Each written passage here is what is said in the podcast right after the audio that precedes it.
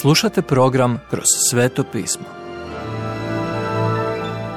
Poštovani slušatelji, dobrodošli u radio program Kroz sveto pismo.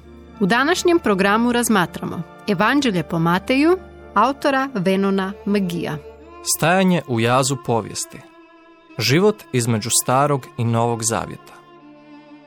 Dok počinjemo s proučavanjem Evanđelja po Mateju, nalazimo se na kraju ogromnog jaza u povijesti. Ponora od 400 godina između starog i novog zavjeta. Prošlo je 400 godina otkako je Malahija, posljednji prorok starog zavjeta, progovorio i nakon toga je nebo utihnulo. Iz povijesti znamo da su ta četiri stoljeća bila nevjerojatna i tragična za Božje ljude. Kad se stari zavjet završio, na zemlji je zavladalo Medo-Perzijsko carstvo. Egipat je bio na visokom položaju, ali kad je započeo novi zavjet, oba su nestala sa scene. Sada je svijetom zavladala nova sila, Rim. Kada se otvori novi zavjet, prvo vidimo evanđelje po Mateju koje započinje nabrajanjem Isusove obiteljske loze. Popisuje se sva Isusova rodbina, počevši od Abrahama preko Davida, zatim kroz godine ropstva sve do Josipa stolara. To rodoslovlje je izuzetno važno jer čitav novi zavjet počiva na njegovoj ispravnosti. Matej kaže Isus Krist, sin Davidov, sin Abrahamov. Umjesto kronološkog redoslijeda Matej opisuje Isusa kao sina Davidova, prvenstveno zato što ga predstavlja kao Mesiju, onoga koji je kralj i koji će uspostaviti kraljevstvo nebesko na zemlji. Isus mora biti u Davidovoj lozi kako bi se ispunilo proročanstvo koje je Bog imao za Davida. Taj kontekst stavlja Isusa na prijestolje.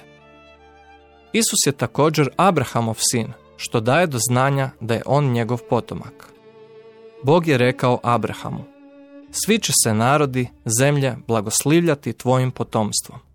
Postanak 22.18 A Pavao kaže, potomstvo jest Krist. Vidi Galačanima 3.16. Matej nam pokazuje izvanrednu stvar u rodoslovlju. Iako Josip nije mogao biti Isusov pravi otac, po njemu je Isus dobio pravo na Davidovo prijestolje. Ženitbom s Marijom, koja ima ljudsko porijeklo, Josip je dobio zakonsko pravo na Isusa. I Marija i Josip pripadali su Davidovoj lozi, pa kada je došlo vrijeme plaćanja poreza, oboje su otišli u Betlehem, Davidov grad, gdje je proročanstvo reklo da će se roditi Mesija.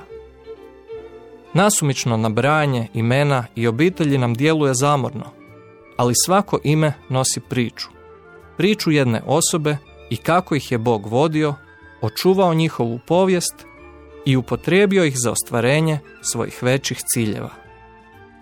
Kada vaši dani djeluju zamorno, sjetite se da Bog također piše i vašu priču, savršeno smještenu u tijek povijesti.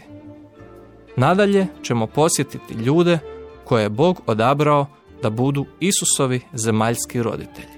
Poštovani slušatelji, emisiju Kroz sveto pismo možete slušati svakoga dana od ponedjeljka do petka na City radiju na frekvenciji 88,6 MHz na području Velike Gorice, odnosno Zagrebačke županije i na 104,9 MHz za područje dijela općine Lekenik, odnosno Sisačko-Moslovačke županije. Pozivamo vas da nas posjetite na mrežnom mjestu ttb.twr.org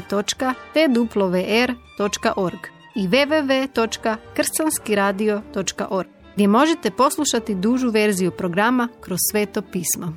Ukoliko nemate novi zavjet i želite besplatan primjerak ili nam se želite javiti, pozovite nas na 097 6358 284 ili nam pišite na e-mail adresu kršćanskiradio.gmail.com I da ponovim, naš broj telefona je 097 6358 284, a e-mail adresa kršćanskiradio.gmail.com. Do slušanja.